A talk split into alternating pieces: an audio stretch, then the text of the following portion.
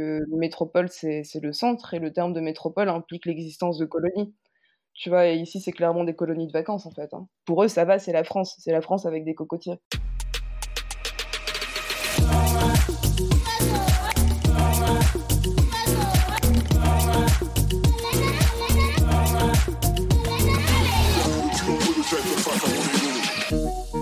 Salut, c'est Nina, du podcast Le cul entre deux chaises. Le podcast qui discute des problématiques liées au vécu des enfants des diasporas. Dans l'épisode précédent, qui était aussi le premier épisode d'une série de trois, dédié aux inégalités dans le vécu du confinement et de la pandémie de Covid-19 en fonction de nos origines culturelles et géographiques, on entendait Anas nous parler des spécificités de se construire en tant qu'homme racisé, de parents immigrés et dans un quartier populaire. Dans ce deuxième épisode, nous allons parler des Outre-mer, avec Canel. Comme l'épisode précédent, il se découpera en deux parties. Mais avant de vous en dire un peu plus, j'aimerais vous poser une question. Qui sont les personnes racisées, et noires particulièrement, en France? Alors, oui, je vous l'accorde, ça ressemble à un titre douteux de valeurs actuelles. Mais ce n'est pas le cas. Ce que je veux vous amener à questionner ici, c'est les différentes situations dans lesquelles se trouvent les personnes non blanches en France. En France, pèse sur toutes les personnes racisées la curiosité, le soupçon, le reproche concernant l'immigration. C'est la fameuse question Tu viens d'où? Que toutes, mais alors toutes les personnes non blanches se voient poser dans leur vie. Si pour nos parents ou les personnes ayant immigré, la réponse finit par satisfaire, mon père pouvant par exemple répondre qu'il a immigré du Liban, la réponse pour les enfants issus de l'immigration mais nés en France est-elle plus complexe car même si nous venons de France dans le sens où nous y sommes nés, nous y avons grandi, nos papiers le prouvent, on finit toujours par nous refuser d'être considérés à 100% comme des Français ou Françaises, du fait de notre patrimoine génétique et de notre héritage culturel. Nos noms, nos têtes, notre aptitude à connaître plusieurs langues ou cultures nous ramènent toujours à l'idée que nous avons en nous de l'étranger, que nous ne sommes pas l'histoire de France. Mais parmi les personnes racisées, il y a une catégorie pour laquelle se voir remettre en cause son appartenance à la France blesse peut-être plus que le reste les personnes issues des régions, départements et collectivités d'outre-mer. En effet, ces personnes ne peuvent justifier d'une origine étrangère, comme on attend d'elles. Parce que légalement, les territoires d'outre-mer, bah c'est la France. Et remettre ça en cause, c'est un déni d'identité. Mais dans les faits, c'est autre chose. Et leur histoire, leur statut sont bien différents du reste des anciennes colonies françaises et du reste du territoire français. Parce que justement, les territoires d'outre-mer, ce sont des anciennes colonies. Et il ne faut jamais l'oublier mais qui n'ont d'ancienne peut-être seulement le statut légal. Mais ça, nous y reviendrons dans l'épisode avec Canel, qui nous parle dans une première partie de sa construction identitaire en tant que métisse noire martiniquaise, puis dans une seconde partie des réalités du confinement. À travers son discours, on entend les plaies béantes laissées par l'esclavage, les inégalités engendrées et entretenues par le système colonial, et finalement le portrait d'une France qui a bien du mal à assumer les responsabilités pour lesquelles elle s'était engagée en décidant d'intégrer d'anciennes populations et territoires colonisés en son sein, au même rang légal que le reste de son territoire. Avant de vous laisser l'écouter, je voudrais vous préciser que cet épisode a été enregistré à distance, sans grande surprise, quand on sait qu'on était alors à la septième semaine de confinement, que j'étais à Limoges et Canel en Martinique. Je n'ai pas pu tendre le micro à Canel, comme j'ai l'habitude de le faire, et elle n'avait pas de matériel dédié à l'enregistrement comme Anas. La qualité n'en est donc pas optimale, je m'excuse d'avance pour les oreilles sensibles, mais elle fait le taf, et c'est le plus important. Sur ce, bonne écoute.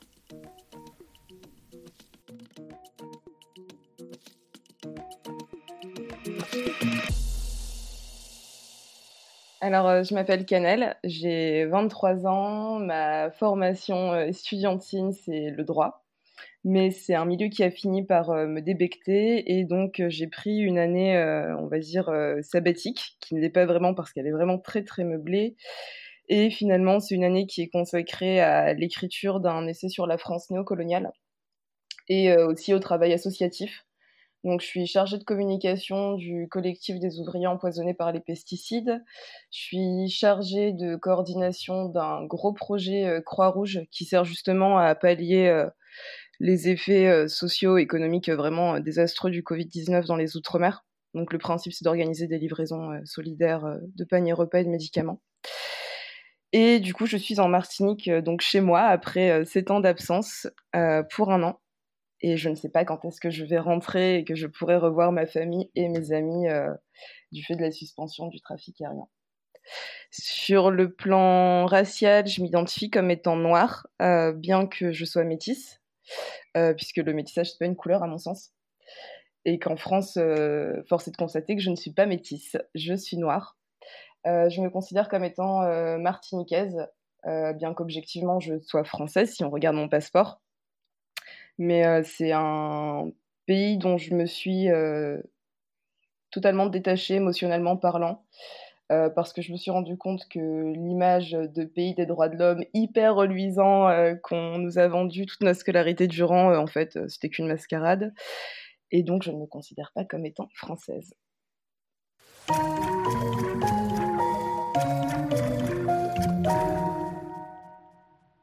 Donc, je suis le fruit de l'union d'un père blanc qui vient du Pas-de-Calais et d'une mère martiniquaise, donc noire. Je suis née à Boulogne-sur-Mer, pour casser un petit peu le côté exotique. Euh, j'y ai grandi jusqu'à mes 4 ans, mais en fait, euh, j'ai absolument pas de, de, souvenirs euh, de cette époque. Et je suis arrivée en Martinique à mes 4 ans, donc du coup, j'y ai grandi, j'y suis restée jusqu'à mes 15 ans.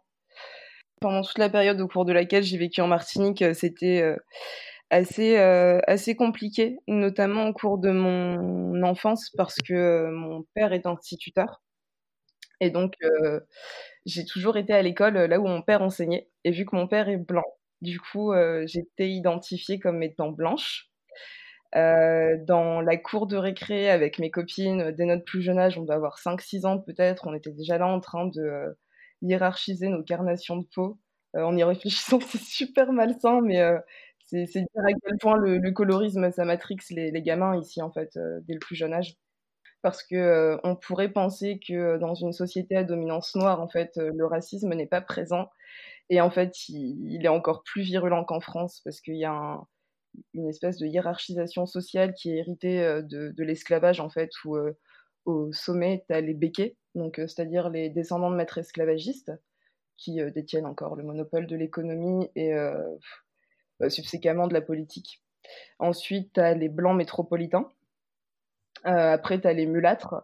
Les mulâtres, euh, c'est un terme colonial euh, qui est hérité de la contraction du terme de mule et de cheval. Je te laisse deviner qui est la mule et qui est le cheval. Ensuite, tu as les chabins et les chabines, donc c'est des, personnes noires, mais qui sont très claires de peau. En fait, donc ils vont avoir les, yeux bleus ou les yeux verts et les cheveux blonds ou châtains, tu vois, et la peau très claire. Et ensuite, tu as ce qu'on appelle les nègres et les négresses, quoi. Donc, le colorisme ici, il est vraiment très très prégnant et ça cause des dommages vraiment euh, quasi irréparables sur les gamins. Et donc toute mon enfance, j'ai été un petit peu euh, rejetée par, euh, par les filles plus foncées que moi, sans savoir si c'était du fait de, mon, enfin, de ma catégorie socio-professionnelle, puisque quand tu as un père instituteur, forcément on pense que tu es aisé, sinon, sinon riche, et notamment quand il est blanc. Et puis, du coup, j'ai fini par, par avoir un groupe d'appartenance sociale euh, blanc. Même si j'avais des copines noires au collège, euh, euh, je restais uniquement avec les blancs et du coup, ça m'a valu les appellations de bounty. Donc, c'est hyper péjoratif ici. Hein, tu vois, c'est blanc, blanche à l'intérieur et noir à l'extérieur. Et, et, puis à mes 15 ans, je suis partie de la Martinique parce que je suis tombée dans l'anorexie et la boulimie en me référant aux standards de beauté occidentaux, du coup, et ça j'ai fini par le comprendre assez récemment. Euh, et puis, quand je suis arrivée en France, je suis devenue noire. Donc, après 15 ans à penser euh, que j'étais blanche euh, ou métisse, c'était assez particulier. Enfin, même si en étant petite, tu vois, en venant chez ma famille en France en grandes vacances, j'entendais parfois des trucs du style rentre dans ton pays par des gamins qui avaient le même âge que moi quand on avait 6 ans, mais en tout cas, je, me pensais pas comme étant noire. Et donc, ouais, mes 15 ans, ça a été, ça a été le, moment où je suis devenue noire aux yeux des autres, euh, pas aux miens, euh, du coup, parce que j'ai mis euh, longtemps à le digérer, parce que c'est assez violent, en fait, hein, de comprendre qu'on est catégorisé dans les autres. Et puis j'ai fini par m'approprier cette, cette, cette, identité noire pour parer les boutades, en fait. C'est-à-dire que je disais, je suis noire, tu vois, avant que l'autre ait l'occasion de me le dire, en fait. C'était un rapport hyper malsain. Et puis ensuite, je suis arrivée à la fac de droit. Et, euh, quand je suis arrivée à la fac de droit, alors là c'était un univers mais euh, quasi exclusivement blanc, euh, où on n'a pas l'impression d'avoir sa place en fait. Il y a beaucoup de, de royalistes, de gens d'extrême droite, de gens de droite dans le milieu juridique. Et du coup, à longueur de journée, t'entends des blagues de mauvais goût sur, sur les personnes dites migrantes. Ce genre de choses, t'as droit à des, à des blagues racistes de la part des, des maîtres de conférences. Enfin, c'est un milieu vraiment très très particulier.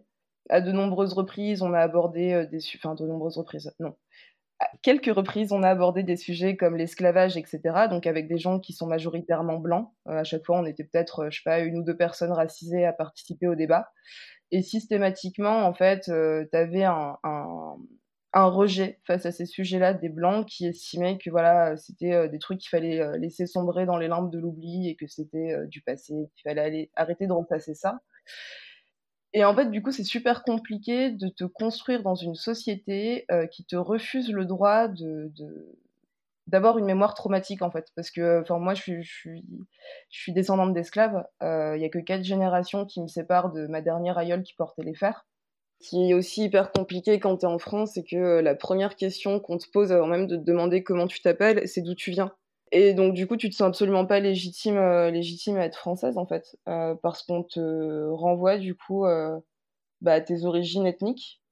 Et en fait, c'est hyper essentialisant, parce que tu as l'impression de plus exister en tant que personne, mais juste en tant que noire, du coup, ou en tant qu'étrangère.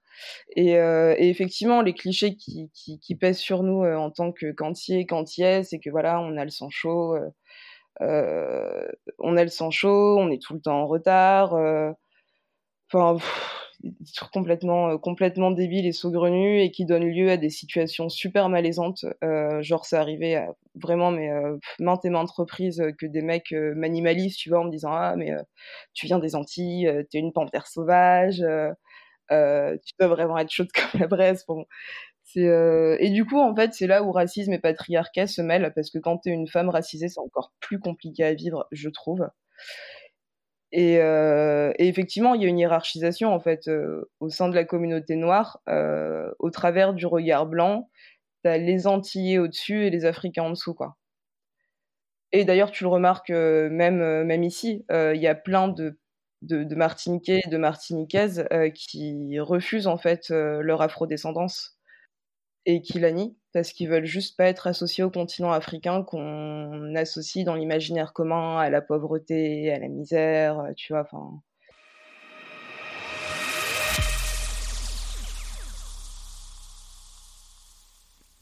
On en revient donc à la fameuse question Tu viens d'où? abordée dans l'introduction.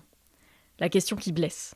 Mais pour comprendre pourquoi cette question blesse plus encore quand elle est posée aux personnes venant des territoires français d'outre-mer, il faut revenir sur l'histoire de ces territoires. Les Outre-mer, c'est l'entreprise coloniale française qui a abouti, dans le sens où aujourd'hui ces territoires font partie de la France. Ils n'ont pas eu, comme toutes les anciennes colonies, le droit, l'occasion légale de l'émancipation, de l'indépendance. Me demander tu viens d'où à moi, Nina, c'est un délit de mon identité française, oui. C'est une fois de plus me ramener à des origines libanaises, arabes, qui sont pourtant celles de mon père, et non pas les miennes. Mais je sais quoi répondre quand évidemment dire le limousin ne suffit pas j'arrive à mettre fin à la conversation parce que j'ai une réponse satisfaisante à donner. Mais tu viens d'où posé à Canel n'a pas la même portée. Si l'on prend la Réunion, la Martinique, la Guadeloupe, les populations qui y habitent aujourd'hui ne sont pas, ou dans une infime partie, descendantes des populations autochtones vivant sur ces îles avant l'arrivée des colons. Ces territoires sont une construction de la colonisation. Ces populations sont nées dans le cadre de l'appropriation internationale des terres et des richesses par les Européens et par l'exploitation des peuples dans le cadre de l'esclavage et du commerce triangulaire. Au cours du XVIe siècle, les grandes puissances coloniales, dont la France, parcourent les océans pour s'approprier des territoires. Contrairement à ce qu'on nous apprend à l'école avec notre cher Christophe Colomb, notamment, elles ne les découvrent pas, ces territoires. D'autres sociétés ont dû y passer, mais la France et les autres nations coloniales sont bien les premières à s'y installer pour les exploiter. Explorer, trouver, s'approprier, souiller, comme une rengaine bien connue. Bref, je ne vais pas vous refaire l'histoire des Dromcom, elle est multiple, complexe. Rappelons que certains territoires sont des îles se situant dans l'océan Indien, Atlantique, dans les Antilles, et d'autres sont par exemple continentaux, comme la Guyane en Amérique du Sud. Je souhaite simplement ici revenir sur quelques exemples qui montrent la complexité de l'histoire et de la construction de ces territoires. C'est à partir de 1665 que les colons s'installent vraiment sur l'île de la Réunion, remplaçant globalement les tortues par une classe dominante blanche accompagnée de personnel de service malgache, puis des esclaves venus d'Afrique de l'Ouest et de l'Est, mais aussi de Chine et plus tard d'Inde. Une population qui n'est donc pas seulement afrodescendante. La Martinique commence à être habitée par des colons à partir de 1635. Les peuples autochtones sont massacrés et remplacés par des esclaves venus d'Afrique, tout comme la Guadeloupe à partir de 1670. Aujourd'hui, les personnes vivant dans les Dromcoms sont autant de descendants et descendantes de toutes les possibilités de métissage. Entre ces populations aux origines, cultures, religions, langues différentes, autant de descendants et descendantes d'esclaves ou d'esclavagistes. Allez répondre à la question Tu viens d'où après ça? D'où les avons-nous, nous, société occidentale? D'où les avons-nous fait venir? Mais surtout pourquoi? L'histoire des territoires d'outre-mer, c'est l'histoire de la migration forcée de centaines de milliers de personnes mises en esclavage, exploitées sur des terres qui ne sont pas les leurs, pour en piller les richesses au profit d'une société située à des milliers de kilomètres de là, représentée par des blancs et des blanches. À la sortie de la Deuxième Guerre mondiale, alors que les colonies ont activement participé à la libération de la France, espérant aussi voir venir leur propre libération, les situations sont bien inégales. Le 8 mai, au passage, notre date fétiche, la fin de la guerre, la libération de la France. C'est aussi la date du massacre de milliers d'Algériens et Algériennes ayant osé manifester l'envie de participer à ce jour de libération. Petite anecdote au passage pour rappeler que le processus de décolonisation a été bien inégal et s'est prolongé jusqu'en 1977 pour Djibouti et 1980 pour Vanuatu. Et au milieu, eh bien, certains territoires sont devenus en 1946 des départements français, allant de pair avec la légale suppression du régime de l'indigénat et la loi Lamine-Gay conférant la nationalité française aux ressortissants d'outre-mer. Puis, le 10 décembre 1947, ces départements français deviennent des départements d'outre-mer, lors de la première séance de l'Union française. Puis la loi cadre de fer crée en 1956 des conseils de gouvernement élus au suffrage universel et le collège électoral unique. Ces lois et ces grandes annonces sont évidemment vivement critiquées. Leur but est de passer d'un statut de territoire et population colonisée à une colonisation consentie.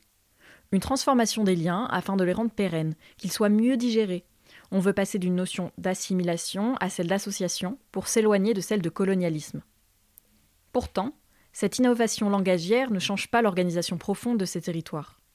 Ce que je vous raconte là, c'est tout de même l'histoire de 2,8 millions de Français et Françaises, soit 4% de la population française. Ce n'est pas rien. Et je vous passe les conditions d'esclavage, etc. D'autres le font bien mieux que moi, c'est leur métier parfois. Il y a des livres, des vidéos YouTube. Je vous encourage à aller vous renseigner par vous-même. Mais si je tenais à faire ce rappel historique, c'est parce que je ne l'ai jamais appris à l'école. Pourtant, j'ai fait de l'histoire jusqu'à Bac plus 2. Mais si on a brièvement abordé l'histoire de la colonisation et surtout de la décolonisation, jamais on ne m'a parlé de celle des territoires qui forment aujourd'hui 17,9% du territoire français et abritent 4% de sa population. J'en ai appris hein, des dates sur Vercingétorix, Clovis, Charlemagne, Napoléon, Clémenceau, à écrire sans accent sinon c'est incorrect mais jamais on ne m'a parlé de l'histoire des territoires d'outre-mer. Et comment on grandit quand l'histoire qu'on apprend à l'école n'est pas la nôtre? Quand le discours national semble oublier que l'on existe? Quand on apprend en géographie que les sapins c'est dans les montagnes et les chênes dans les plaines, alors qu'autour de soi la nature est différente? Comment peut-on se sentir français et française légitimement? Bah, en fait, c'est assez particulier quand euh, tu es sur les bancs de l'école publique ici et qu'on t'apprend que tes ancêtres euh, sont des Gaulois euh, blonds aux yeux bleus et que tu regardes autour de toi et qu'il n'y a que des Noirs, ou quasiment que des Noirs. ça crée un petit peu un une espèce de, de, truc vraiment abscon dans ton esprit. Et, et puis même, tu vois, le fait d'être à 7000 km de la France, tu te rends compte qu'on est des extrémités, que notre culture, nos, Enfin, nos, us et nos coutumes n'ont strictement rien à voir avec la France, en fait. La Martinique, c'est un pays à part entière, comme la Réunion, comme la Guadeloupe. En fait, euh, c'est français uniquement parce qu'il y a des métros qui viennent y vivre. Et parce qu'il euh, y a un cadre administratif et juridique et institutionnel français. Mais euh, au-delà de ça, il n'y a, strictement rien de français ici. Alors même si on assiste à une occidentalisation de plus en plus poussée de, de, nos modes de vie, ça n'a rien de français on partage vraiment pas du tout la même culture, quoi. Tu vois, euh, la culture culinaire, euh, ça n'a strictement rien à voir. Euh, la culture musicale, c'est pareil. pour, enfin, strictement rien à voir. Et sur les bancs de l'école publique, on t'apprend l'histoire de France et de Navarre. On parle brièvement de l'esclavage qu'on réduit du coup au commerce triangulaire en omettant tous les aspects sociologiques bah, de la traite négrière et de l'histoire de la colonisation. Et, et en fait, du coup, c'est dommage parce que tu donnes pas, euh, euh, t'offres pas la bonne grille de lecture aux gamins euh, de leur société. Et du coup, c'est assez violent en fait quand tu quand tu apprends ton histoire, parce que du coup, moi, je je je m'y suis intéressée à mes 20 ans. quand ma mère m'a montré notre arbre généalogique et que j'ai appris qu'on descendait d'esclaves, ma plus vieille ancêtre à laquelle on est réussi à remonter, elle s'appelait Solitude. Elle est née en 1771 d'une père et euh, d'un père et d'une mère euh, esclaves. Donc on ne sait absolument pas qui c'est ni d'où elle vient.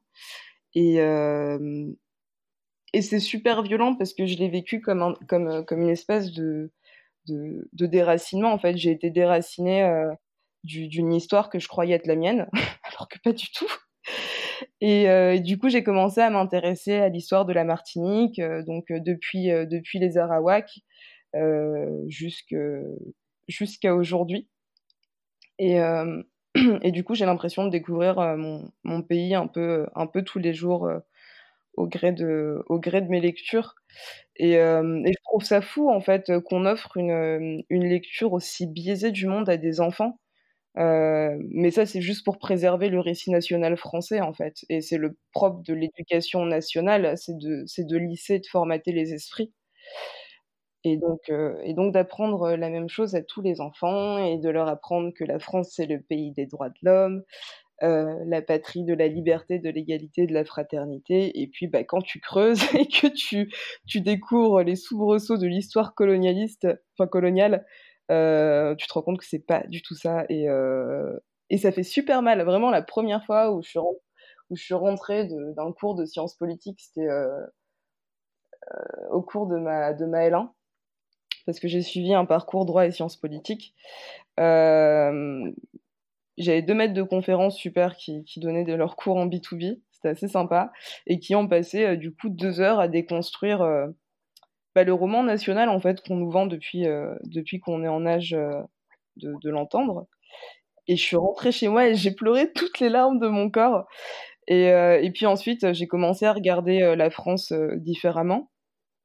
et puis surtout au cours des dernières années, avec la criminalisation de, de la, fin, des migrations, le traitement qui du coup est réservé aux demandeurs d'asile et aux réfugiés. Et puis, euh, au-delà de ça, le, fait d'être euh, d'être partie en France à mes 15 ans, ça m'a permis d'avoir pas mal de, de, recul euh, sur ce qui se passe en Martinique et dans les dom de manière plus générale. Et ça m'a permis de comprendre que c'est une autre France en fait.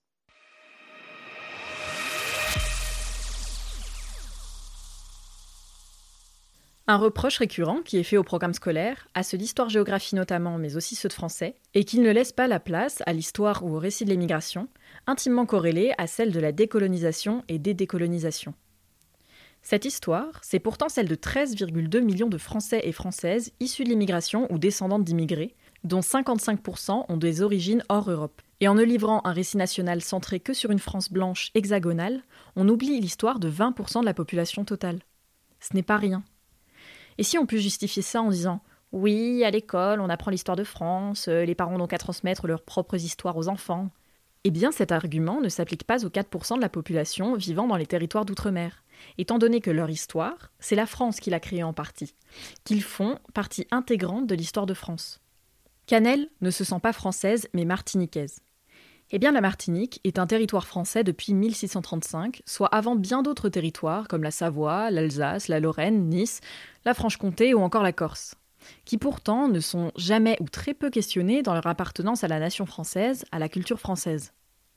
Dans un article appelé La fabrique du stigmate, le cas des personnes originaires des DOM, publié sur La vie des idées, la chercheuse Marine Haddad expose qu'il existe des barrières qui séparent les populations des Dromcom d'une citoyenneté pleine et entière reposant sur plusieurs facteurs, dont le fait que ces populations, en majorité noires, métisses, font face à des comportements et attitudes racistes qui leur attribuent une position inférieure ou des attributs supposés communs à l'ensemble des personnes noires. Elles sont assimilées aux personnes issues de l'immigration.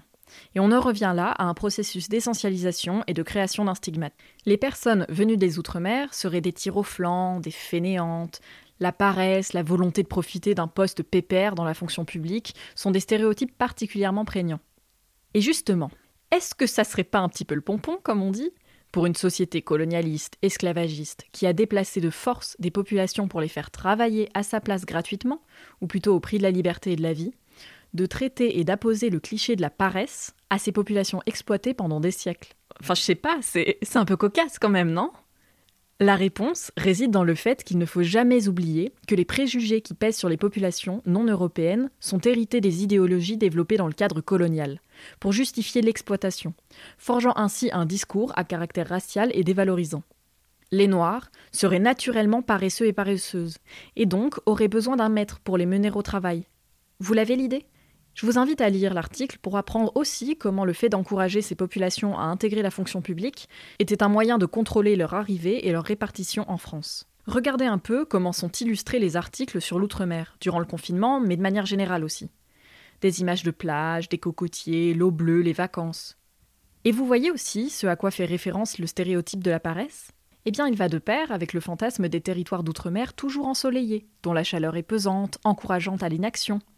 Bref, on a envie de se la couler douce et d'y prendre des vacances. Tout est lié. Durant le confinement, TF1 a fait une exception. Voulant illustrer un sujet sur l'impossibilité de rouvrir les collèges et lycées en mai en Martinique, par une image d'écoliers et écolières. Tout va bien jusque-là.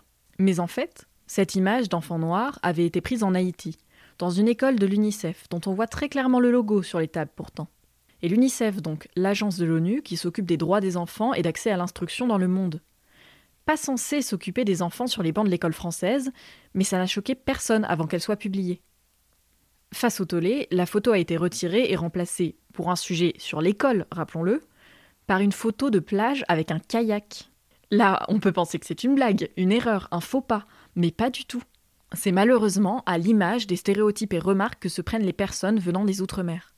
Donc oui, visiblement, se dire que les élèves font classe sur la plage, les pieds dans le sable, et pas derrière un bureau dans un préfabriqué merdique comme dans le reste du territoire, bah ça paraît pas adhérent. Aujourd'hui, le système légal de l'esclavage a été aboli.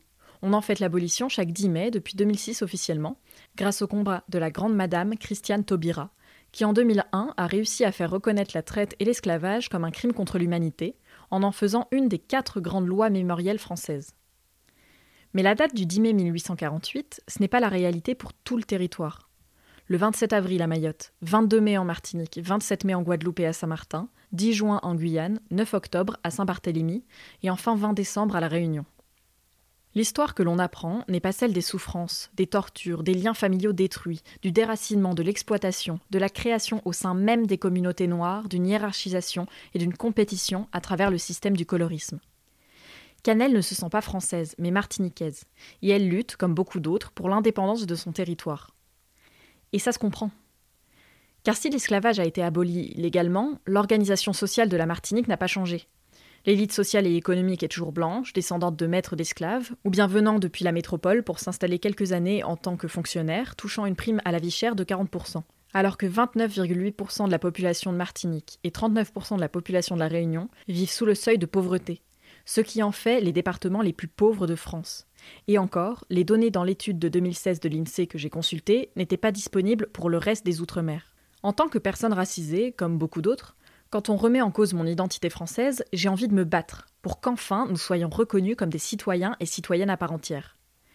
Parce que pour moi, il est nécessaire de faire reconnaître que la France n'est pas innocente au fait que l'on existe sur son territoire. Elle a une énorme responsabilité dans l'immigration. Elle a réquisitionné des populations, en a renvoyé d'autres chez elle, mais de manière générale, en colonisant, elle s'est engagée dans un processus qui n'est évidemment pas clôturé à la promulgation d'une indépendance. La colonisation, ce n'est pas un contrat que l'on impose puis que l'on décide de rompre et hop, tout le monde est bien chez soi. C'est un processus qui marque les histoires, les populations. Mais pour Canel et les autres luttant pour l'indépendance de ces territoires, évidemment que c'est différent. Je n'ai pas de territoire occupé à défendre. Mon territoire, c'est la France, et la France occupe les Outre-mer. Il est essentiel d'apprendre cette histoire, car elle est la clé de compréhension de l'organisation sociale et économique des territoires d'outre-mer la clé de compréhension de nos sociétés, de notre perception, du pourquoi, alors que les liens entre la France et ses territoires sont si étroits, pourquoi on refuse de la reconnaître. Cette histoire que l'on cache est à l'origine de troubles identitaires douloureux, entre une France qui rejette, qui moque, qui exploite, et un territoire divisé, qui se cherche et que l'on continue d'exploiter. Il y a besoin d'en parler, de dire la vérité, de comprendre où cette volonté d'indépendance trouve ses racines, de permettre aux souffrances indicibles et intériorisées de s'exprimer. Ne pas dire, ne pas reconnaître, c'est aussi refuser de faire face à ses responsabilités, aux siècles d'exploitation qui ont enrichi une partie de la population toujours en place et meurtri une autre, une majorité, elle aussi toujours là et maintenue dans la précarité. Cacher cette histoire, c'est aussi cacher les luttes contre l'occupation et l'exploitation française. Arte a produit trois excellents documentaires appelés Décolonisation, présentant les figures de la lutte contre la colonisation et pour l'indépendance dans les anciennes colonies.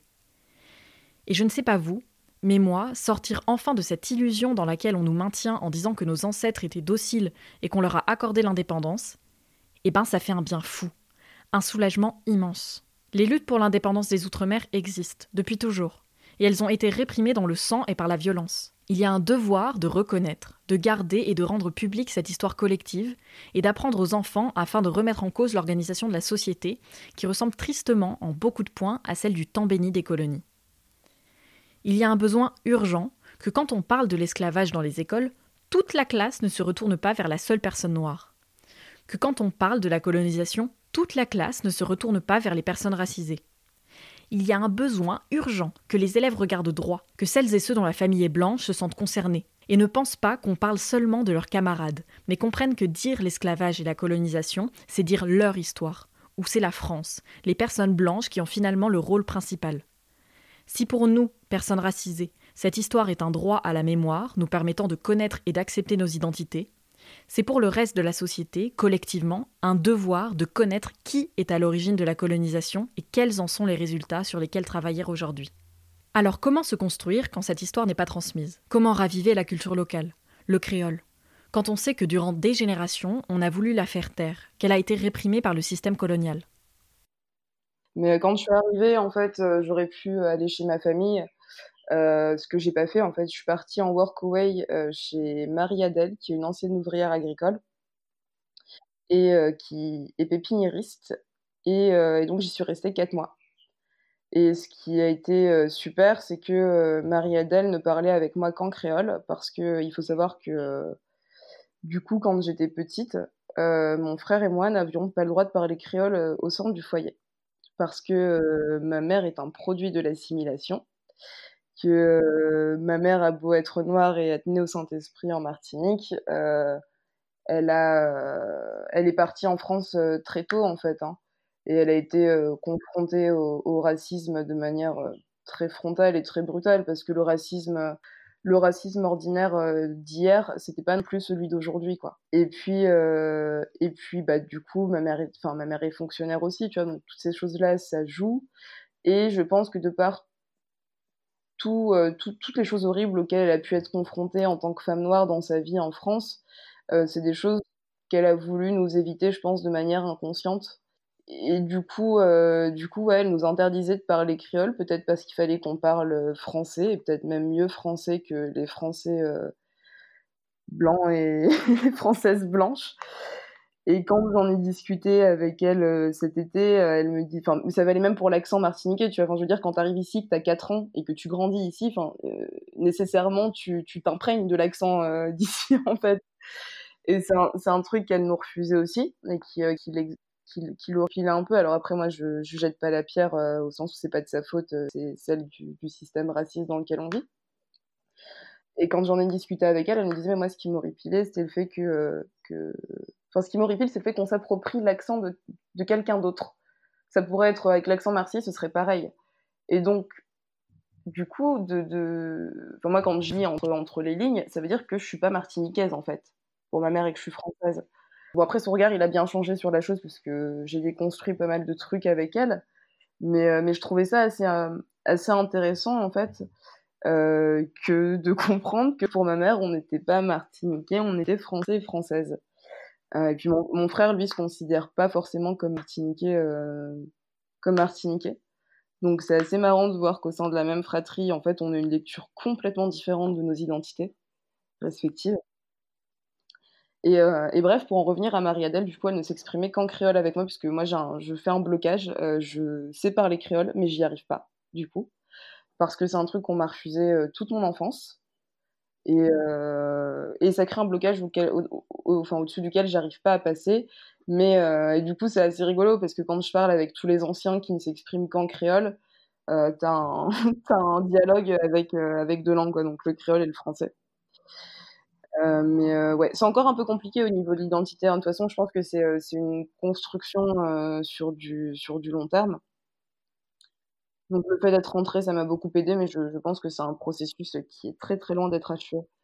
C'est ça, ouais. Puis pour, pour, le créole, je pense aussi que ça, ça résultait peut-être d'une frustration aussi de la part de ma mère qui le parle pas du coup non plus. Euh, parce que je présume, et là c'est juste une présomption, que qu'au sein de son foyer, c'était pas forcément autorisé non plus, et je pense que sa mère euh, ne leur a pas appris à parler créole. Donc aujourd'hui, c'est assez rigolo parce que euh, aujourd'hui, je parle créole avec ma mère. Elle me répond en français, mais parfois, parfois elle s'essaye à me répondre euh, en créole, et je trouve ça assez chouette, du coup.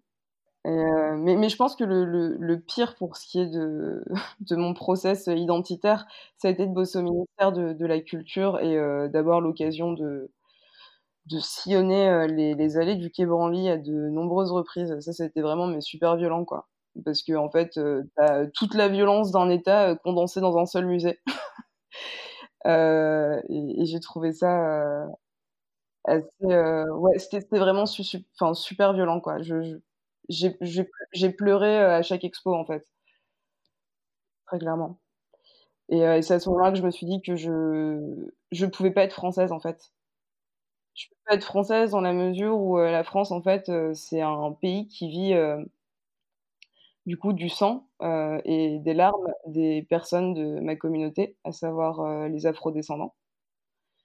Euh, je peux pas accepter euh, le fait qu'on profite euh, de la culture des peuples, par exemple, bah, venus des colonies, et qu'à côté de ça, en fait, on refuse d'accueillir les gens qui fuient la misère qui gangrène ces anciennes colonies, en fait. Et bon, c'est toutes ces espèces de contradictions euh, purement françaises que je me suis dit non, je, je peux juste pas être française, quoi. Et je peux pas être française dans un pays qui me, qui me refuse le droit de l'être. Je peux pas être française dans un pays où les Français et les Françaises interrogent constamment euh, bah, mes origines ethniques. Euh, je peux pas être français, enfin française dans, dans un pays où Marine Le Pen fait de très bons scores au régional en 2015. ni dans un pays où elle est mise en balotage avec Macron au présidentiel, moi c'est pas possible en fait.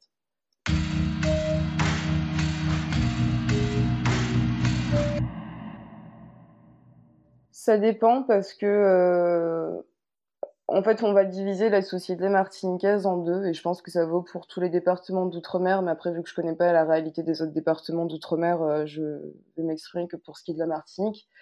T'as les gens qui sont conscientisés et les gens qui sont euh, assimilés. En fait, on va plus diviser la population comme ça, et au sein des gens qui sont conscientisés, t'as de tout. Euh, tu as des anciens, des gens qui ont 80 euh, ans, 70 ans, 60 ans, et qui font partie de l'ancienne génération de militants, qui ont euh, même mené euh, des, luttes armées, parce que tout ça, c'est des choses que les Français et les Françaises ignorent. Mais, mais ici, il y a eu beaucoup de luttes armées, quoi, et juste que la, la, dernière lutte ouvrière agricole, parce qu'en fait, il faut savoir que les ouvriers agricoles de la Martinique ont été euh, réduit en esclavage jusqu'en 1985, globalement. L'esclavage est censé être aboli depuis 1848. Bon, tout ça, c'est une mascarade. Et donc, euh, du coup, les ouvriers et les ouvrières agricoles ont mené euh, des, luttes de longue haleine qui se sont toujours terminées dans des bains de sang, en fait, parce que les autorités coloniales, à savoir le préfet et le bras armé de l'État, matent les révolutions, en fait, c'est les, les, des tentatives de révolte euh, inévitablement enfin, dans le sang. C'est systématique.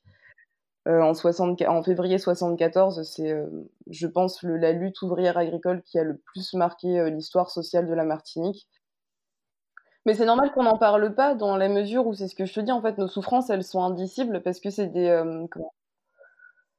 En fait, on nous apprend pas qu'on est légitime à souffrir dans la mesure où on connaît pas notre histoire, en fait ça découle de ça. Euh, et là, en Martinique, il y a un tabou qui a été euh, brisé parce que même s'il y a des luttes anti-esclavagistes, anti-colonialistes qui ont été menées depuis... Euh, euh pour moi, les premières révoltes d'ouvriers et d'ouvrières agricoles, elles remontent à 19, je crois que c'est 1900 euh, en Martinique. Tout ça, c'est des choses qu'on n'apprend pas. On n'apprend pas qu'on est encore dans une situation d'esclavage et que c'est juste le nom des institutions qui ont changé mais que globalement les maîtres esclavagistes sont les mêmes et les esclaves restent les mêmes. Euh, Aujourd'hui, le, ce qui nous a servi, c'est la consommation.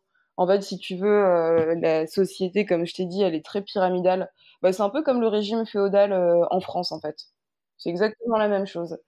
donc, tu as l'État français qui est censé être le roi, et puis, euh, tu as ces seigneurs euh, qui sont euh, les descendants des maîtres esclavagistes, à savoir les béquets, qui détiennent le monopole de l'économie. Donc, la grande distribution, l'agroalimentaire, les concessions automobiles, l'investissement immobilier, l'import-export.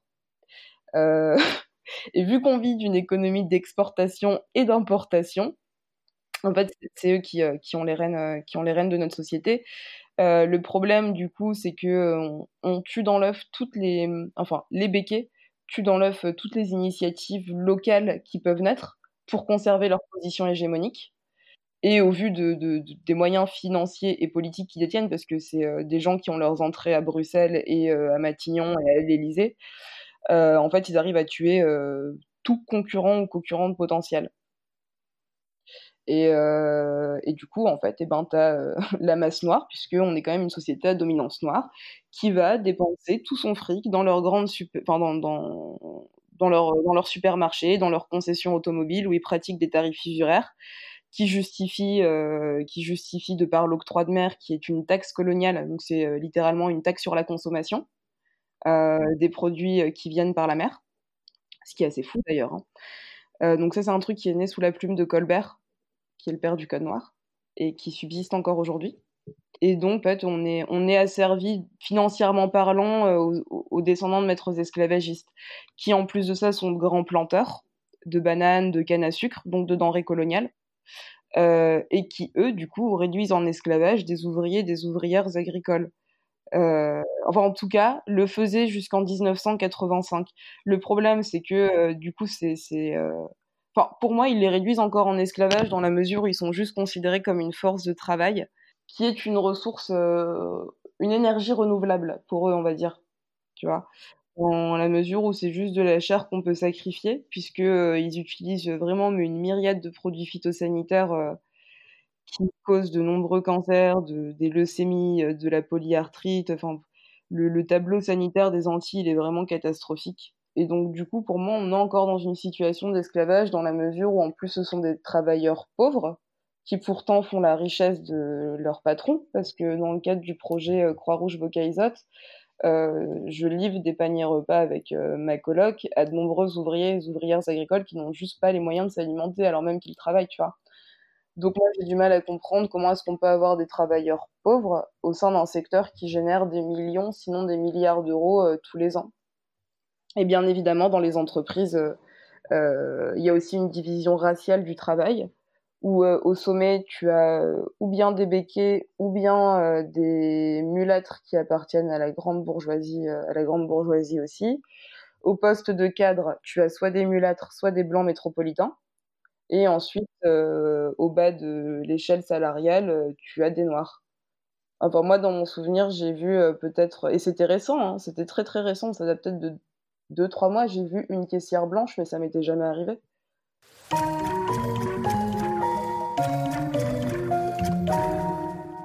Euh, mon identité, pour moi, euh, je la situe sur une seule chaise, à savoir euh, la martiniquaise. Mais en tout cas, aux yeux des autres, j'ai très clairement le cul entre deux chaises parce qu'ici, on remet encore en cause la légitimité de, de mon identité martiniquaise en me demandant si je suis martiniquaise, parce que peut-être que de part, euh, puisque j'ai pas l'accent du coup, et on pense que je suis française. Et en France, on me fait ressentir que je ne suis pas française, et à la fois, je dois quand même prouver que je, sois, que je suis plus française que les autres pour réussir euh, professionnellement, par exemple, tu vois.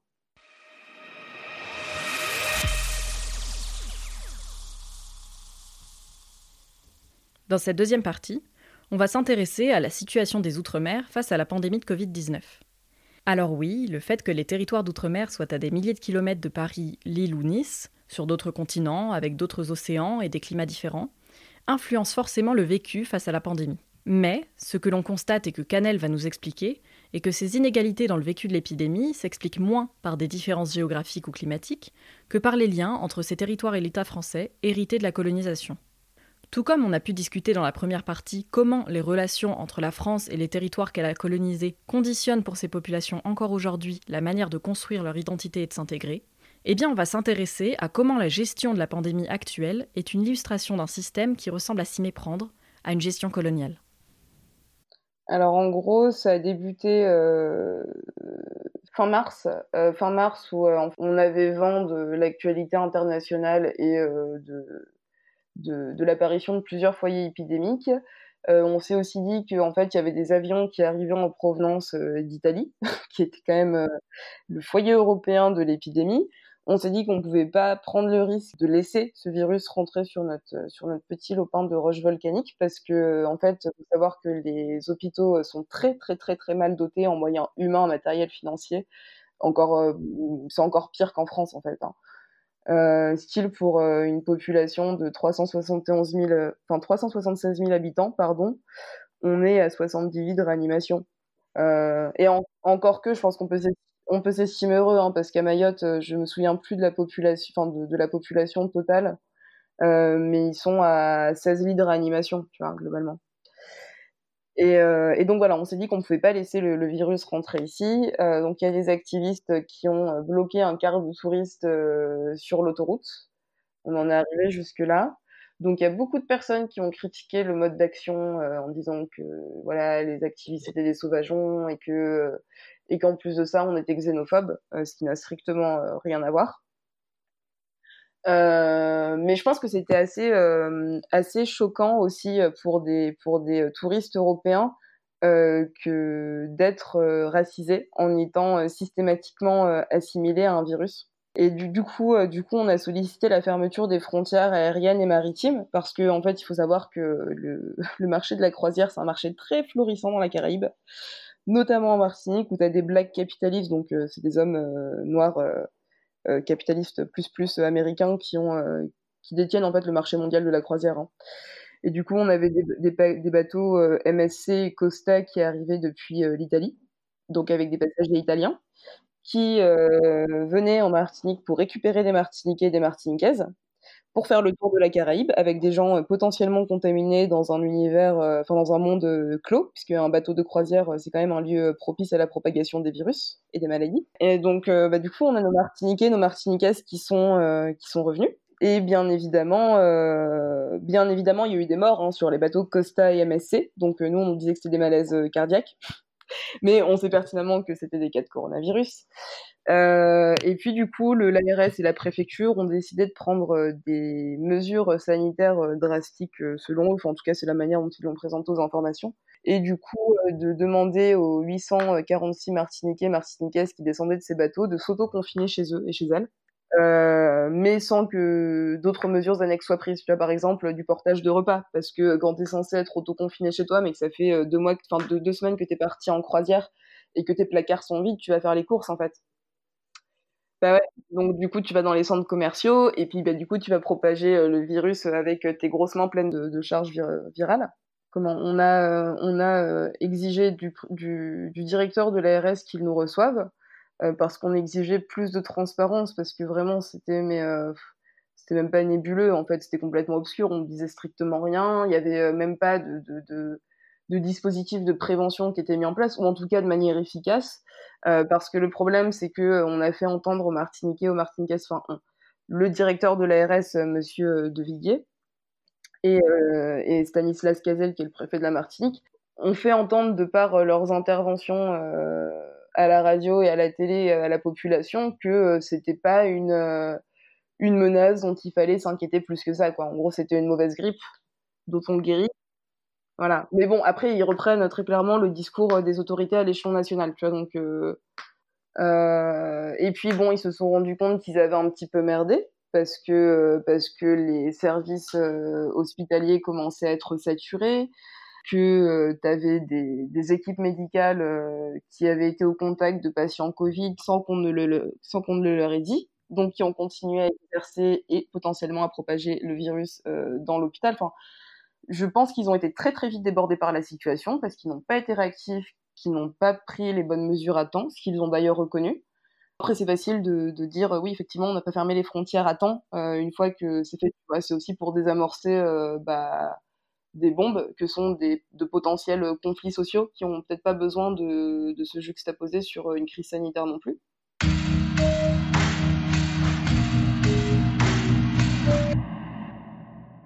fait, dès le départ, ici, on n'a pas eu de masque, on n'a pas eu de gants, on n'a pas eu de solution euh, hydroalcoolique. En fait, on a été en pénurie de tout dès le départ.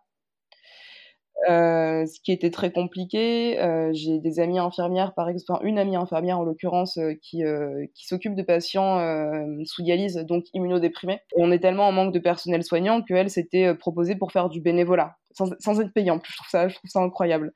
Et du coup, elle m'a dit, mais en fait, je peux pas je peux pas parce qu'on n'a même pas euh, de masque, on n'a pas de gants et que en fait je vais aller travailler avec des patients Covid et puis ensuite je vais retourner contaminer mes patients sous dialyse, tu vois, c'est pas possible. Il y a eu une peur euh, qui, euh, qui a commencé à, gangréner la population, une peur qui était légitime pour le coup, donc plus personne ne sortait. Donc ça c'était cool. Alors bien sûr, il y a toujours des gens qui respectent pas le confinement comme partout. Et bref, du coup, avec la Croix-Rouge, en fait, je coordonne un, projet qui s'appelle Croix-Rouge Croix-Rouge Bocaisotte, euh, qui est en fait une adaptation du dispositif euh, Croix-Rouge chez vous, qui euh, est en, action depuis le 20 mars en France. Donc pour l'instant, ça se, fait. On arrive à distribuer des paniers repas donc, qui, sont composés de denrées sèches, mais aussi des fruits et légumes bio, du coup, qui sont produits localement et on distribue ça aux personnes nécessiteuses, donc euh, qui se trouvent euh, soit dans une précarité économique, euh, soit dans une précarité sociale parce qu'elles sont complètement isolées, soit dans une précarité sanitaire parce que du fait de leur état de santé, elles peuvent pas aller faire les courses. et que ce sont des personnes isolées, qu'il n'y a personne qui le fait pour elles. Et donc voilà, toutes les semaines, on distribue une centaine de paniers repas à des personnes vulnérables. Alors ce qui est insuffisant hein, au vu de, de de la détresse économique, euh, sanitaire et sociale de la Martinique, mais c'est toujours mieux que rien. La misère économique et sociale, elle m'est donnée à voir.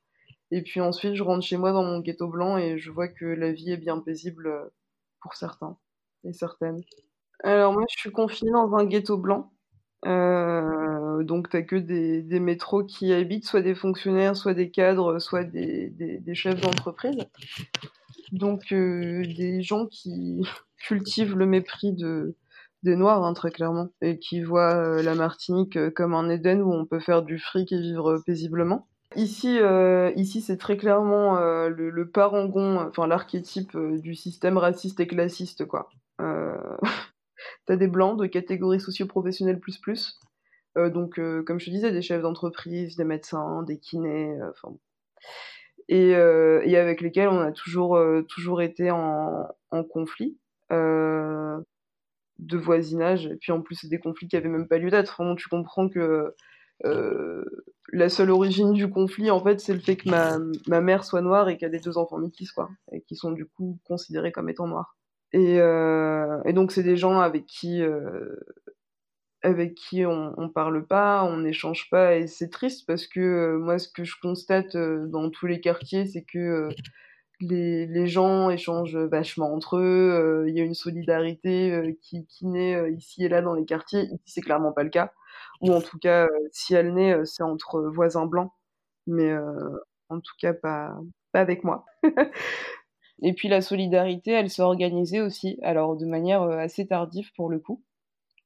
mais elle s'est organisée quand même. Donc aujourd'hui, avec la Croix-Rouge et puis d'autres associations, parce que franchement, heureusement qu'il y a le maillage associatif ici, parce que sinon, je sais clairement pas dans quelle situation euh, sociale, euh, sanitaire et économique on serait. Euh, là, par exemple, tu vois, j'ai un ami qui est parti passer récupérer des, soupes que j'ai préparées hier soir avec des légumes euh, que Petit Cocotier, qui est une, une fédération de petits producteurs, m'a donné en fait. Donc en gros, c'est des légumes moches mais bons, qui servent à faire de la soupe pour une distribution aux, aux sans-abri en fait.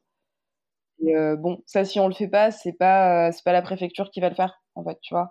Euh, comme distribuer des paniers repas aux personnes vraiment très très vulnérables et qui, qui, vivent des situations mais de misère assez folles. T'as des gens qui mangent des lentilles avec des dombrés. Des dombrés, c'est des boules de farine et d'eau Euh, t'as des gens qui mangent ça le, le, soir et qui gardent l'autre moitié pour le matin et qui s'alimentent juste avec ça en fait. T'as des gens qui ont même pas l'eau potable chez eux. Tu vois, l'eau du robinet, elle sort, elle est blanche. Euh, et t'as des gens qui n'ont pas d'eau non plus. Parce que du coup, comme je te disais, avec le carême, bah, ça fait deux semaines qu'on n'a pas d'eau par certains endroits, notamment au Lamentin.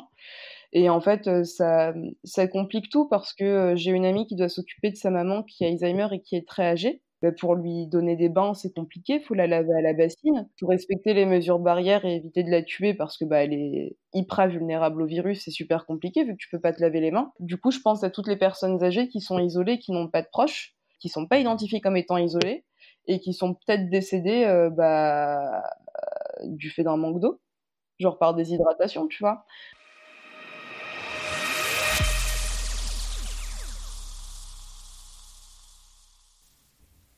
Une fois n'est pas coutume, je vais m'intéresser aux chiffres notamment, pour essayer de comprendre les caractéristiques de la Martinique et des Outre-mer dans un contexte de pandémie. Vous allez peut-être penser que je suis une obsédée des statistiques. Eh ben c'est pas faux. Je vous invitais même dans l'épisode précédent à aller lire des enquêtes de l'INSEE, celles trajectoire et origine notamment. On peut faire dire un peu ce qu'on veut aux chiffres, c'est vrai. On peut les instrumentaliser. Mais je suis convaincue aussi que ne pas étudier, c'est ne pas considérer. Et ne pas considérer, c'est ne pas reconnaître. Par exemple, l'INSEE reconnaît elle-même que les statistiques publiques en France ont du mal à être établies sur l'outre-mer. Elles existent, mais peuvent être difficilement accessibles. On cite souvent des études pour parler de la France entière sans regarder l'échantillon d'études, et ces conditions en police suite qui précisent qu'elles ne concernent pas les Outre-mer, ou encore plus rarement Mayotte. Et il y a de nombreuses explications à cela, sur lesquelles l'INSEE revient sur son site, n'hésitez pas à aller y jeter un coup d'œil.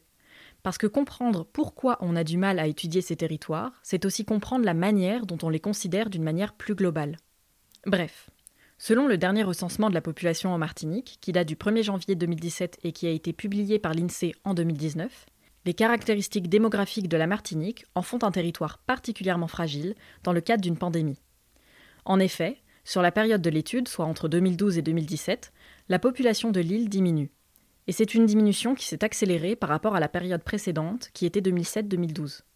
La Martinique est la région française qui perd le plus d'habitants et d'habitantes devant la Guadeloupe, puis la Bourgogne-Franche-Comté, avec une baisse annuelle moyenne de 0,7% contre une croissance annuelle moyenne de la population en France de 0,4%. Ce déclin est dû à un départ massif des populations les plus jeunes, ce qui fait donc que la population de l'île est vieillissante, et donc plus fragile face à la pandémie. De plus, malgré cette baisse démographique, la Martinique reste très densément peuplée, avec 330 habitants et habitants par kilomètre carré, contre 118 en France continentale, et 6802 en Seine-Saint-Denis pour l'anecdote. Les territoires d'outre-mer souffrent aussi plus généralement d'une insuffisance en structure, qu'elle soit hospitalière, sanitaire, culturelle ou d'éducation, ce qui explique le départ massif des populations et la difficile prise en charge des malades. Les populations qui restent sont-elles touchées par un taux de chômage global de 22%, chez les jeunes, ce taux de chômage atteint 50% en Guyane et 43% en Guadeloupe. Les produits alimentaires y sont en temps normal 12% plus chers qu'en métropole et ce chiffre monte à 38% à La Réunion. En 2017, 39% de la population de La Réunion vit sous le seuil de pauvreté, contre 14% en métropole. Les niveaux de vie y sont plus faibles et les inégalités y sont plus fortes. 20% des plus favorisés reçoivent 45% de l'ensemble des revenus disponibles, soit 5,6 fois de plus que les 20% les plus modestes, et ce rapport de multiplication étant en métropole de 4,3. Comme nous le disait Canel, une partie de la population n'a même pas accès à l'eau potable, voire à l'eau tout court, pourtant un principe fondamental fixé par une résolution de l'ONU en 2010. Et jamais on ne verrait ça à Lille, à Paris, à Nice, surtout au moment où on nous demande de se laver les mains régulièrement. Canel nous parle d'une piste d'explication à ces coupures, la période du carême, qui correspond à une sécheresse, et c'est aussi l'explication avancée par Odyssey, une structure chargée par la communauté d'agglomération du centre de la Martinique, la CACEM, de gérer l'eau, mais qui ne gère finalement que 4 communes sur les 34 de l'île, les autres étant sous la responsabilité de la SME, Société Martiniquaise des Eaux. Dans un communiqué publié sur son site le 12 avril 2020, Odyssey explique que 94% de la production d'eau potable en Martinique provient des rivières qui sont à un niveau dramatiquement bas. Les pistes de solutions avancées sont la restriction quant à l'usage de l'eau, quand ce n'est pas nécessaire, limiter la durée de la douche, mais aussi du savonnage, lors du lavage de mains aussi, euh, dans l'idée, de traquer les fuites et de les réparer, d'optimiser, en somme. Ici, on fait donc reposer sur une responsabilité individuelle le dysfonctionnement d'un système et le bon fonctionnement collectif d'accès à l'eau. Mais à aucun moment ne sont mises en cause les infrastructures vétustes, ni leur gestion. Parce que ça paraît quand même dingue, alors que la période du carême est justement périodique, c'est-à-dire qu'elle se répète chaque année, qu'aucune mesure en prévision de cette période n'ait été prise par les structures en charge de la gestion de l'eau et ses infrastructures. Le 7 mai 2020, Odyssey a d'ailleurs été condamné par le tribunal judiciaire après examination d'une plainte déposée par un collectif d'environ 160 abonnés. Après constat que cela fait plusieurs semaines qu'aucune eau ne coule dans les robinets, la justice demande à Odyssey de rétablir le débit. En effet, elle constate que l'explication avancée de la sécheresse n'est pas recevable, celle-ci étant cyclique, qu'elle est une excuse pour masquer l'inaction de la structure qui aurait dû depuis tant d'années trouver une solution. C'est ce que dénonce aussi Jean-Luc Touly, président de l'Association française pour le contrat mondial de l'eau, entre autres, dans une interview donnée au journal France Antilles Martinique, que je vous invite à lire pour tout comprendre. Il y accuse fortement la SME, l'autre gestionnaire des eaux, contre laquelle il a déposé une plainte et explique notamment que la situation critique actuelle est en fait ancienne et récurrente, qu'elle s'explique par des infrastructures vétustes. Il dénonce une eau très, très chère, une opacité des comptes, l'impasse judiciaire. Le confinement a simplement permis de rendre plus flagrant l'ingérence et la gravité de la situation.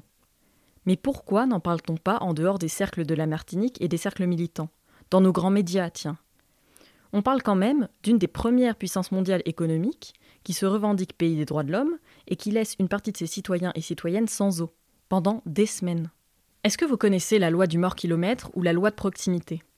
C'est un terme utilisé dans le domaine du journalisme pour nommer le fait que plus un événement est distant de nous, moins il éveillera l'attention, que toutes les morts ne se valent pas, qu'en effet, la famille voisine morte dans une explosion de gaz accidentelle nous émeut plus que les 1100 personnes mortes dans l'effondrement du Rana Plaza au Bangladesh, tuées par le capitalisme et l'effondrement du bâtiment dans lequel elles travaillaient, dans des conditions déplorables.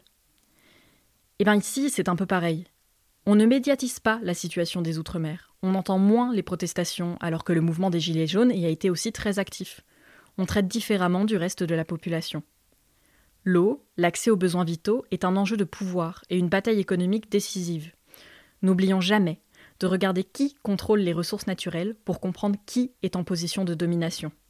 Canel le dit, il n'y a pas eu de retard dans la prise de décision face au Covid-19 en Martinique, dans l'idée où les mesures ont été prises et appliquées en même temps que sur le reste du territoire et selon les mêmes directives destinées à donner la priorité à l'économie. Mais bien justement, comme le rappelait Anas dans l'épisode précédent, car les territoires ont des réalités géographiques, sociales et économiques différentes, il y a besoin de les traiter non pas avec égalité, mais avec équité, à la mesure de leurs besoins et de les protéger d'autant plus s'ils sont habités par une population fragile dans un contexte d'échange et de flux constants. Donc moi je trouve ça juste scandaleux. Je trouve ça juste scandaleux, mais en fait ce qui est scandaleux c'est que ça fait 20 ans que ça perdure cette situation et qu'on a des coupures d'eau.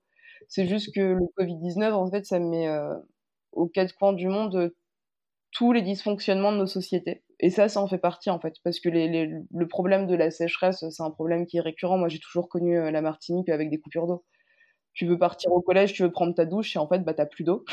tu sais pas quand est-ce que ça va revenir. Mais donc, ouais, il y, a des inégalités sociales vraiment, euh, vraiment abominables ici. Et puis en plus, t'as eu euh, une augmentation des prix euh, dans les hypermarchés que détiennent les béquets et qui sont les seuls commerces à fonctionner en plus. Hein. les mecs ont fait augmenter leur prix de 20%, de 25% pardon, en moyenne sur les produits frais et sur les produits de première nécessité, sur les œufs, le lait, la farine, enfin toutes ces choses-là. Du coup, ce sont des profiteurs de guerre. Sauf que euh, il faut prendre en considération le fait que la Martinique, euh, comme pour le coup les autres départements d'outre-mer, sont des euh, sont des régions sinistrées par par la misère économique. En France, le seuil de pauvreté, il est à 1026 euros. En Guadeloupe, par exemple, l'INSEE le fixe à 600 euros. Tu vois, donc en fait les données elles sont biaisées et d'autant plus que en Martinique on est entre 25 euh, et 30, 33% de chômage. Je me souviens plus des données chiffrées que j'ai consultées dernièrement, mais c'est assez fou.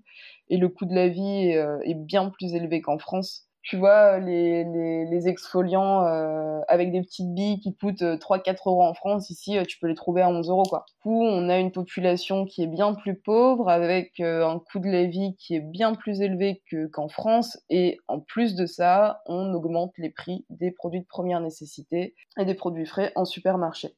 Et ce qui tient aussi au fait que les, les, les coûts du fret ont été multipliés par 3 depuis le début de l'épidémie. Donc, bah, du coup, non, la Martinique, en fait, c'est pas la France en fait, objectivement parlant. C'est parce que nous, on n'est pas, euh, pas la France. Pour moi, euh, la Martinique, c'est pas un département d'outre-mer, c'est une colonie. Enfin, c'est euh, c'est la Martinique sous administration coloniale française, quoi. Ou alors anti sous domination française, mais c'est pas des départements d'outre-mer. Clairement. Alors c'est un peu des titres à rallonge, mais moi j'ai pas, j'ai pas trouvé mieux. Ou colonie. En fait, colonie, c'est c'est simple, c'est explicite, c'est court. Mais euh, ouais, c'est un peu, c'est un peu l'idée. Et non, en fait, les prises de décision, elles n'ont pas été différenciées. Le problème, c'est qu'il n'y a pas eu de, de, de, prise de décision différenciée parce que la Martinique, c'est un territoire qui est insulaire.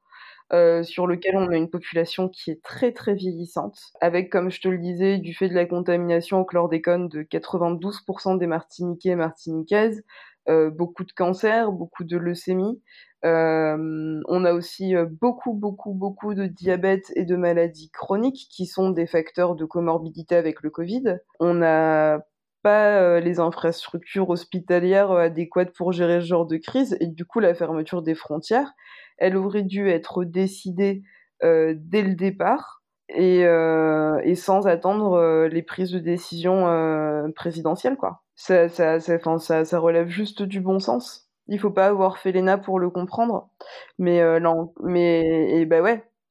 Et ouais, cette expression prend tout son sens en fait, parce que euh, parce qu'en fait, on est face à des technocrates qui sont des représentants de l'État français et euh, qui sont donc des représentants coloniaux et qui n'ont d'autres missions, à mon sens, non pas d'administrer les territoires dits ultramarins, juste de générer des profits au détriment de la population de ces territoires et au bénéfice d'une poignée euh, de personnes, euh, notamment des blancs descendants de colons, et là en l'occurrence pour le coup des blacks capitalistes, mais euh, moi que je range dans la même catégorie, quoi. C'est des gens qui, qui n'ont aucune considération pour la vie humaine et qui ne jurent que par la thune, qui c'est ce qui a causé la mort et l'état de santé désastreux de personnes ici. Parce que plutôt que d'annuler des croisières, qui en plus de ça euh, ont été vendus à des tarifs bradés, c'est-à-dire qu'on est passé de 1200 euros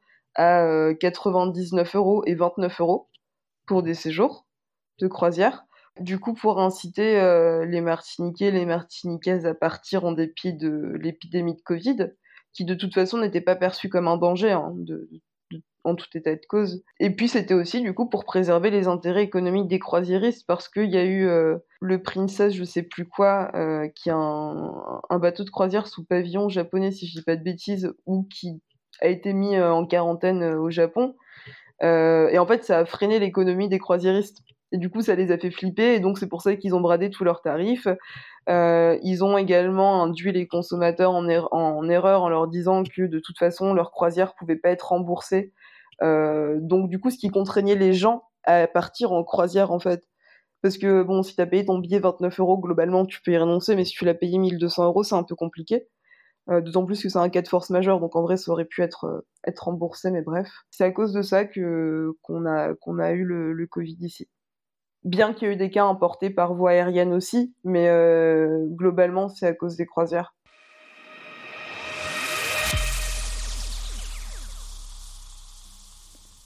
Faire face à des épidémies est une situation bien connue dans les territoires d'outre-mer, dont l'histoire épidémiologique commence dès la colonisation, mais s'inscrit aussi par exemple plus récemment en Réunion avec le chikungunya. Les populations connaissent donc la réalité d'une épidémie sur leur lieu de vie, contrairement aux instances de gouvernance décentralisées comme l'ARS, qui possède à sa tête une personne venue de métropole. Face à l'inaction du gouvernement et des autorités locales, les populations et associations locales demandent la suspension ou à défaut le contrôle strict des flux aériens maritimes. Des manifestations sont organisées et réprimées violemment par la police. Une fois de plus, comme on l'abordait dans l'épisode précédent sur les quartiers confinés, la violence policière ne s'inscrit pas dans un lieu en fonction de sa localisation, mais bien en fonction des caractéristiques de ces populations. Ici, des personnes racisées, colonisées, précarisées, mises en danger, qui dénoncent un État qui ne prend pas en compte les besoins de ces territoires insulaires, qui nécessitent un contrôle sanitaire approfondi dans une tribune publiée le 22 avril que je vous invite à lire, intitulée Moisissure sous les tropiques, le virus, la métropole et ses confettis, Marion Malgabatisto et Mathilde Lebon, réunionnaises et activistes, dénoncent une gestion coloniale de la crise, à l'image de la gestion coloniale qui n'a jamais cessé d'exister sur l'île. Des instances de gouvernance où les hommes, blancs, venus de la métropole en outre-mer pour faire carrière et profiter des salaires plus élevés, contrôlent et prennent des décisions. Le 20 mars, par exemple, se tenait à La Réunion une conférence de presse visant à communiquer sur l'état d'avancement de la pandémie. Parmi les huit personnes à parler, deux femmes et seulement un créole réunionnais.